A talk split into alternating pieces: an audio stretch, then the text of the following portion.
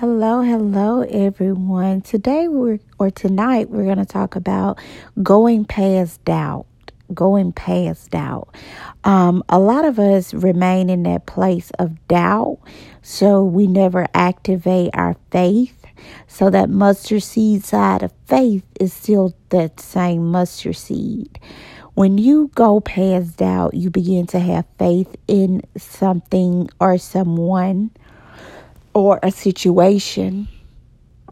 And I, I, I want to move to say this. A lot of times when we are at that point of I don't have another option, flat out, period, God, I need you to move.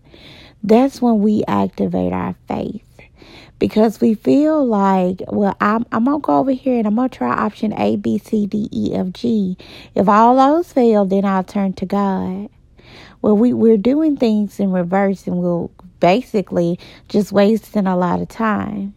So instead of waiting to the end, go ahead and turn to God at the beginning and seek Him on it. Ask Him what to do, how to take care of it, and He will tell you ahead of time versus at the end of time as we look at it.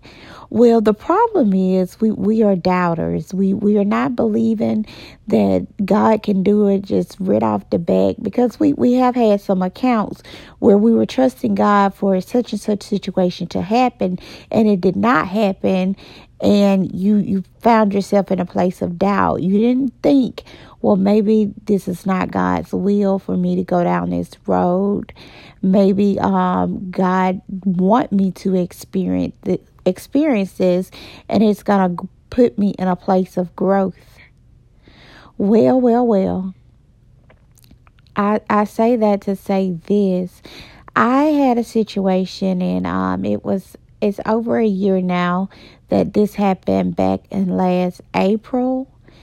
And basically, my daughter stopped breathing. And at that point, what what what am I going to do? Of course, we know to initiate CPR. And as I was about to start CPR on her, the Lord breathed air back into her. She began to breathe again on her own. Where at that point, when we had zero respirations, then we were faced with um, like 80 breaths per minute. That's extremely, extremely, extremely very fast. So we were faced with that amount. Um, it calmed down, then we went back up. So we ended up going to um, Children's Hospital, ICU, step down unit, back to ICU, and then eventually we could get down on the step down unit. So during this process, this was a seven day span. What did we have to do? We had to trust God. We had to believe God that Leah's healing was going to come forth, and that was it.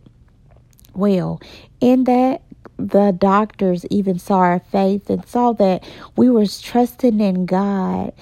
And um, because of that, you know what she said? She said, I, I believe Leah's a fighter. Let me see what she's going to do. So at this point, you know, that was me and her standing there. That's two walking in agreement, touching and agreeing. Anything in Jesus' name, and it shall be. And it became. So every day her respirations would go down by the teens. So if she was 80 something, she got to the point, I'm saying by the teens. Yeah, 80 something, she got to 70 something, and so on and so on and so on.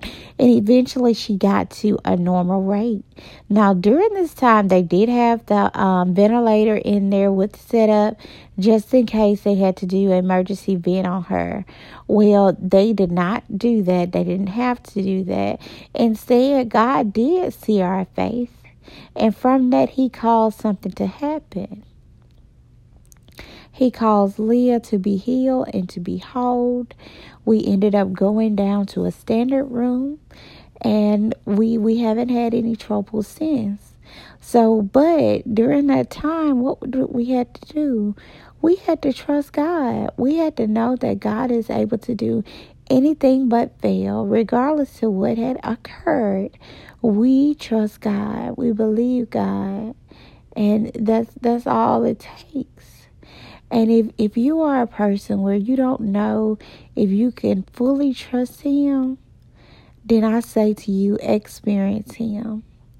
It may take a baby step. Take that baby step and see what it is that will make life better for you. So, um, I'm I'm going to end this early. I'm getting a little sleepy. I'm gonna end this early, and um, I will talk to you guys on tomorrow. Bye bye.